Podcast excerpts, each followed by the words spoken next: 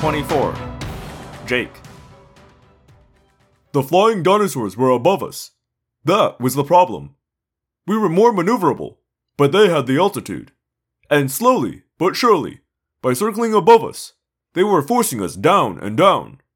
Down toward the glimmering city below us. I looked in every direction. How to get away? How to get out from under this trap? The silver flying saucer was now only 20 feet below us, the highest spires of the alien city just another 30 feet lower than that. We were trapped.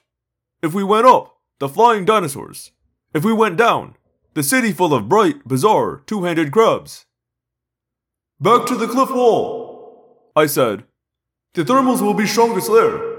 Maybe we can get enough lift to outrun them straight up. We curved back toward the cliff wall. Four of us Cassie and Marco in Osprey Morph, Axe as a Northern Harrier, and me as a Peregrine Falcon. We flapped at full speed for the cliffs. I could see colonies of the flying dinosaurs nesting there on crags and shallow caves. More were taking wing. Stupid! I was leading everyone right back toward more of the creatures. And yet, it might just work. Get ready, everyone! Hug that cliff wall! I was 10 seconds from slamming right into the cliff. Five. Three. Something falling toward me. Quick turn left. Two dinosaurs, looking like miniature Tyrannosaurus, were falling, kicking and scrabbling. They'd leapt off the cliff. A shower of rock was dislodged behind them. They fell. The leather winged flying dinosaurs closed in on us. In a flash of swift movement, one of the falling dinosaurs reached out with its little forepaw and snagged one of the leather wings. To my utter amazement, I saw him reach with his free claw to grab the other wingtip. The dinosaur spread the wings as far as it could. Twenty feet of leathery wing, like a hang glider, just enough to glide with. The second dinosaur caught a leg on a jutting rock. It slowed the fall, but only for a second. Then it tumbled away. But now there was enough time. The dinosaur with the living hang glider swept toward it. Rachel, get ready to grab something! The first dinosaur yelled. It was as if someone had stuck a thousand volt wire in my ear. Tobias? Jake? Wham! Tobias aimed for Rachel and slammed into her. Rachel was knocked into the cliff wall. Tobias was able to catch a ledge. Rachel scrabbled frantically, but kept missing her hold. She tumbled into a nest of the flying dinosaurs. There was a furious falling, rattling, screaming, dirt flying tussle that rolled down the cliff. But when the dust cleared, there was Rachel, or at least a dinosaur, holding tight to the legs of one big leather wing and the neck of another. She dragged them down the side of that cliff, both of them flapping madly. I dove after her, calling to the others Down, down, down! Then, wham! She landed, but not on the valley floor. She landed in midair. She was crumpled on what looked like midair. And the two tattered leather wings were beside her, also in midair. Force field! Axe yelled. I pulled up, just as my breastbone scraped along what seemed like a pure, clear glass roof. The other swooped down and landed on the force field. Rachel? Cassie cried. Is that you? Of course it's me, Rachel said, sounding as if the idea of her being some little dinosaur who just jumped off a cliff, grabbed a pair of giant leather winged dinosaurs, and laid it on an alien force field was totally normal. Who else would it be? We were all treated to the utterly bizarre sight of an osprey attempting to hug a dinosaur. I know this is kind of obvious, Marco began. but you're both alive. Of course. Tobias said. You think getting eaten by a Kronosaurus was going to kill us? Nah. Or being chased by a pack of Deinonychus? What are you, dinosaur boy? Marco asked. Now you know what I've been putting up with since yesterday, Rachel said. This Asaurus and that Asaurus. Tobias rattles them off like they were, I don't know, like any normal person would rattle off the names of major clothing designers. What do you call the morphs you're in? I asked. Deinonychus! And those flying reptiles there are pteranodons! Tobias said. Am I the only person who ever played with dinosaurs when I was little? Hey, there are buildings down there, Rachel said. What's going on? We are being chased by these aliens who are ants, but who can join together to form bodies and carry guns. He, or they, said they were the Nesk. Every eye turned to Axe. He sounded a little exasperated. I don't know. Never heard of them. We are millions of years in the past, you know. I cannot be expected to know every species in the history of the galaxy. At least 65 million years in the past. Tobias said. Cretaceous age, the last age of dinosaurs. Marco moaned. Oh man, 65 million years? I thought it was just maybe 6 or 7 million years. I was holding out hope that we'd find some primitive people. You know, like in that old movie, Quest for Fire. Only the Babe tribe, not the Hairy tribe. There would be this primitive tribe, and because of my superior knowledge, I would become their ruler. Your superior knowledge of what, Marco? Your superior knowledge of Spider Man's superpowers? Rachel asked scornfully. You run into a tribe of Neanderthals, you'd end up being their pet monkey. Everyone laughed, even Marco. It was good having the group together again, but it had to get us moving. Excuse me, but we seem to be standing on a force field a hundred feet or so above a valley filled with aliens. Maybe we should leave. Unfortunately, there are still a bunch of mad pteranodons above us. And maybe a small ship full of those Nesk whatevers. Tobias pointed out. Are they the same aliens who are down there in this valley? No. A voice said. The and the Mercora are not the same. I looked at Axe. He looked at me. Everyone looked at everyone else. None of us had spoken. None of us even knew the word Mercora. Out across the force field, they appeared very gradually. At first, there was just a ripple in the air. Then, a sort of bad TV picture full of static. Then, the picture was clear and real and three dimensional. A localized force field derived sensor shield, Axe said enthusiastically. Excellent. We were face to face with the aliens. Not that we could be sure where the face was, exactly. Chapter 25 Axe We Andalites know more about alien races than anyone in the galaxy. We have been in space longer and traveled further. Plus, we are scientists as well as warriors, so when we find a new race, we study it, as opposed to wiping it out or enslaving it, as the Yeerks do. We know of the Gedds and Hork-Bajir and Taxxons, the Korla, the Skrit Na, the humans, and many, many others. But this race, these Mercora, were just strange. For one thing, they were not at all symmetrical. There were three of the creatures. They moved upon seven legs, four on one side, three on the other. To make matters worse, the four legs were larger than the three, so they scuttled sideways in the direction of the small legs. They stood about half the height of a tall human and seven or eight feet wide. On the side with the four big legs, there was a sort of three way pincer claw. It looked very powerful. It looked like the sort of thing I would not want to have to fight against. On the other side, the weak side, there were two arms similar to my own, but even stronger than human arms. The arms ended in long, tapered, delicate fingers. There were a lot of eyes. They kept opening and shutting, one or two or three at a time. They were each hidden beneath tiny trapdoors in the Mercora's exoskeleton or shell. Eyes were forever appearing and disappearing. It was very, very distracting. Finally, Marco muttered. Someone who can win a staring contest with Axe. Where are the Mercora? One of them said in thought speak. We are immigrants to this planet. We thought we had encountered most of the many species of this planet. but we have never encountered an intelligent species here before. They think we're intelligent, Rachel whispered. So, Marco, keep quiet. We don't want them to learn the truth. It is strange the way humans will resort to what they call humor when they are frightened. Once again, it struck me as strange that they had risen to dominate the very dangerous and hostile environment of Earth. I wondered how well they would have fared if they had coexisted with the dinosaurs. May I ask what you call yourselves? The Mercora spokesman said. Is it safe to tell them the truth? Cassie asked us all privately.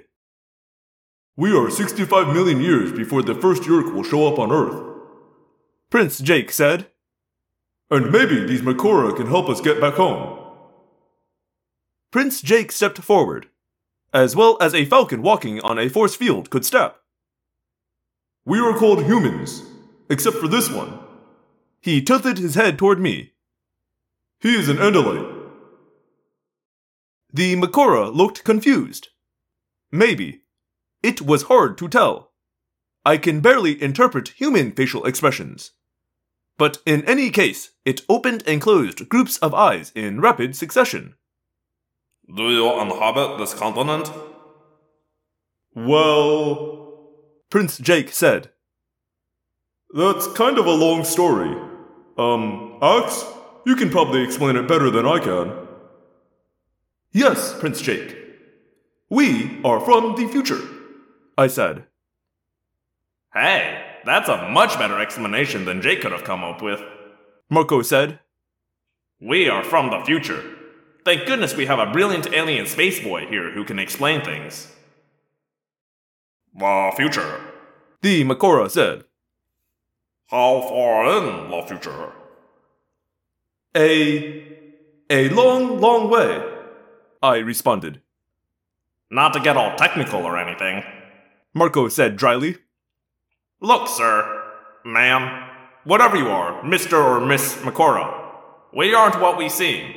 If you promise not to tell some people who won't even exist for another 65 million years, we'll show you, okay? Yeah, let's do it, Prince Jake said. What do we have to lose? Aside from our lives, Rachel added dryly. My decision, Prince Jake said heavily. I think we should demorph. I began to do so. It must have seemed a bizarre sight for the Mercora. They each opened a startling number of eyes. Tobias went from dinosaur to hawk, Rachel from dinosaur to human, Cassie, Marco, and Prince Jake from bird to human, and I morphed from bird to Andalite. As you see, I explained, we are two different species. They are human. I am Andalite. And what is he? The Mercora asked, pointing both hands at Tobias. He is a human, but he suffered an accident and was trapped in his morph. You are a strange species, The Mercora said. but you are welcome as long as you come in peace and do not serve the nest. It was the nest that chased us here, Rachel said. Now it speaks with sound. The Mercora commented. Yes, it does when it's not in morph, Rachel said. I get the idea you and the nest don't get along. They are attempting to destroy us. They want the planet for themselves. We do not wish to leave. This is our world now. Our original planet was destroyed when our sun was drawn toward a black hole. We are all that is left of the Mercora, and we cannot leave this planet. Not that we would ever wish to. It is wonderful, wonderful, and it will be our home forever. A second Mercora spoke up. What planet in the future are you from, you humans and Andalites? Cassie started to answer. Actually, we're from Earth, which is our name for. Suddenly, she fell silent and looked shocked. Tobias was staring intensely at her, and then he spoke to me in the personal, private ThoughtSpeak whisper he'd used to silence Cassie. A whisper the Mercora could not hear. No one tell them we are from this planet. Tobias said. Hear me? No one tells them that this is our planet. For a moment, I was surprised. Slowly, understanding dawned on me. The Mercora were wrong. They were not going to be a part of Earth's future. They were destined to either leave or to be destroyed. Chapter 26 Marco You know, for being big, lopsided crabs with way too many eyeballs, these guys are really alright, I said as I reclined against a force field shaped into an easy chair and tinted an attractive blue. A day had gone by. The Mercora had speed healed Tobias's busted wing, fed us, custom designed a place for us to stay, and even attempted to make clothing for us. I was feeling pretty relaxed, gazing out of a window down at the Mercora who were busily working in the fields, tending their broccoli. Yes, broccoli.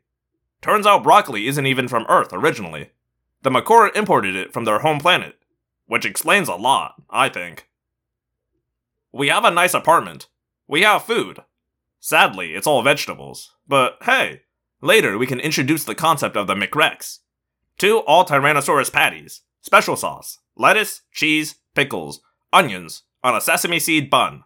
The McRex, the quarter tonner with cheese.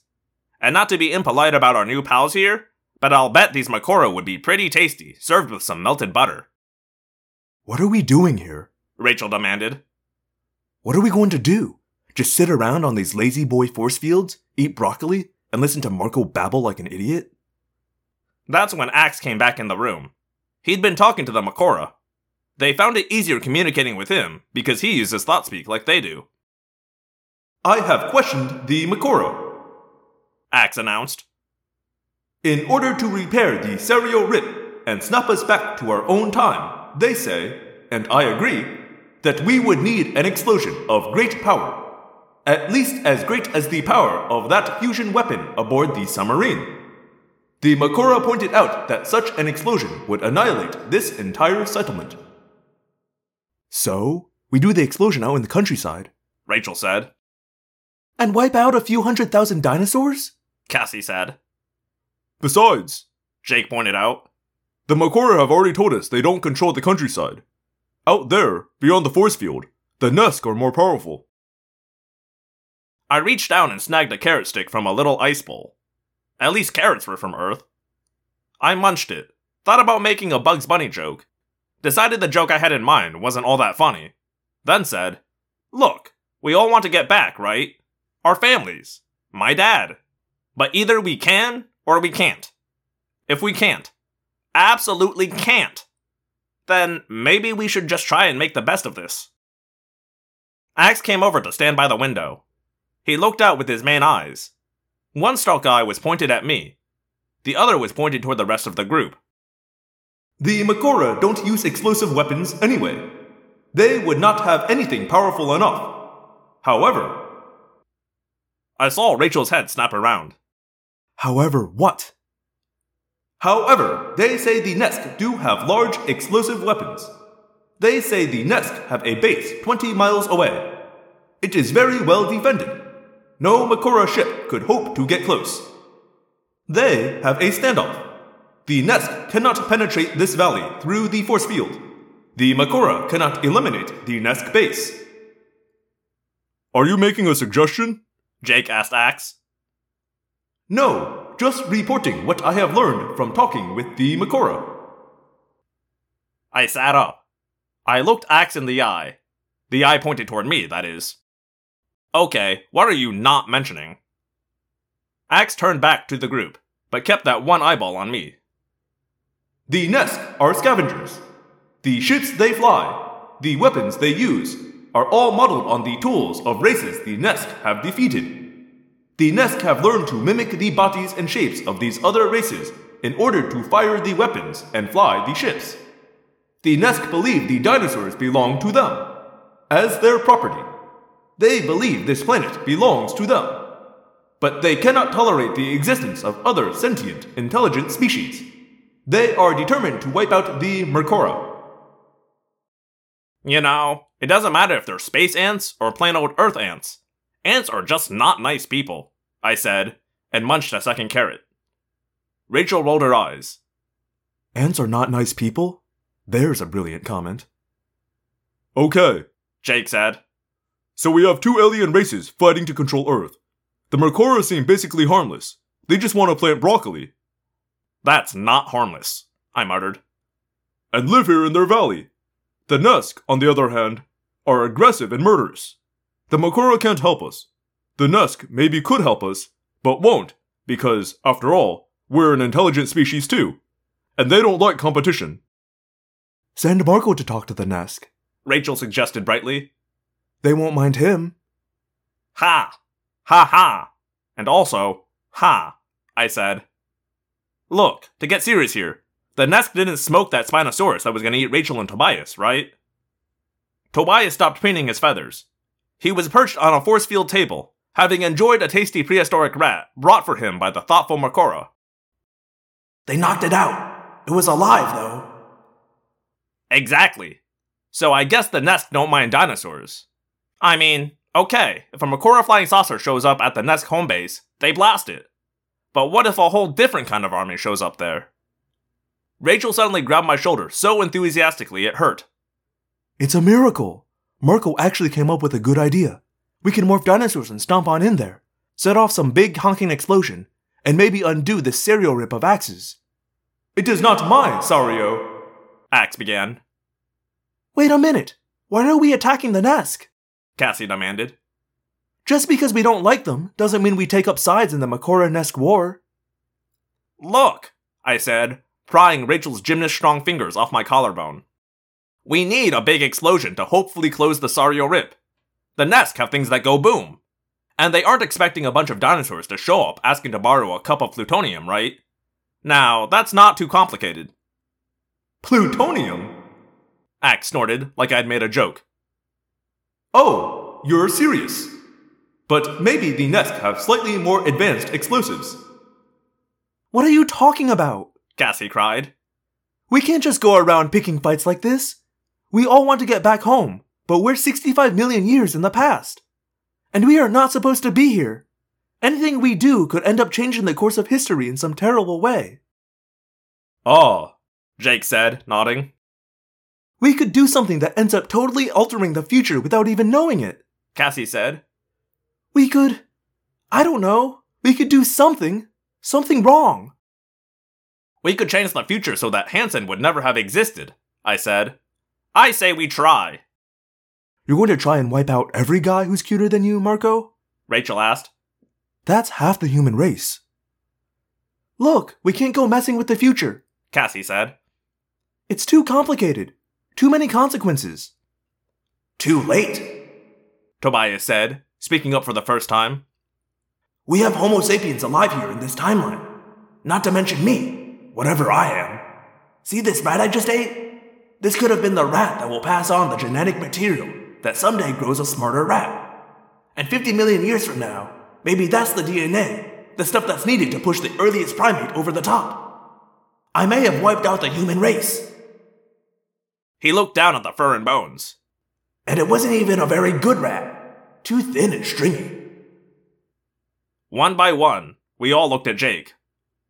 Oh, please! I'm supposed to decide things that may wipe out the human race? You're Batman, I said. I'm just Robin. The boy wonder, I added with a leer at Rachel. Jake shrugged. What are we supposed to do? Sit here and grow old, eating broccoli with the crab people? Never even try to go home? There is one other consideration. Axe said. We are here, which means we were here 65 million years in Earth's past. In other words, maybe our presence here is vital to the future. Maybe we did something that caused the future to happen the way it happened. Is anyone else's head exploding from all this? I asked. Great. Jake said, stomping a few steps in frustration, then turning around again. So if I suggest we attack the Nesk, maybe that wipes out the future. And if I suggest not to attack the Nesk, that could also wipe out the future. Excellent. Perfect. As long as it's all nice and clear. This decision may not be clear, Tobias said quietly. but another decision may be so obvious we can't ignore it. No one asked what he meant, because at that point, some Mercora showed up with more food. But I filed away his words. I filed them away in my head, and I had the definite feeling I'd be double clicking on that file again. Hello, Phantomorphs, and thank you for listening to another episode of Audiomorphs, the Animorphs auditory experience. As always, this is your host, Daniel. Uh, sorry this one got out a little late. I did forget that I hadn't posted it yet tonight and had to run and finish editing real quick just now. But it's all good. Got it out on time. We're cool. Uh, thank you for listening. I don't have any new notes here, so it's just, you know, your standard stuff. Uh, if you liked what you heard and you use Apple Podcasts, you could leave me a rating or review. I sure would appreciate that. You could also tell a friend if you'd like. Um, if you'd like to get in touch with me, send me a question of some sort, send me a comment, send me a concern, send me a story, send me a poem, send me a picture, anything really. You can do that through audiomorphscast.tumblr.com or audiomorphscast at gmail.com. And you can also uh, send text in through my website, theapocalypse.com. That's the apocalypse, like apocalypse, but with a D in the middle. That is all I got, I think, this week. Uh, I'm I'm 30 years old now. That's really weird, but uh, had a great birthday, and I will see you all next week. My name is Daniel, and I believe one day the Andalites will come. Until then, we fight.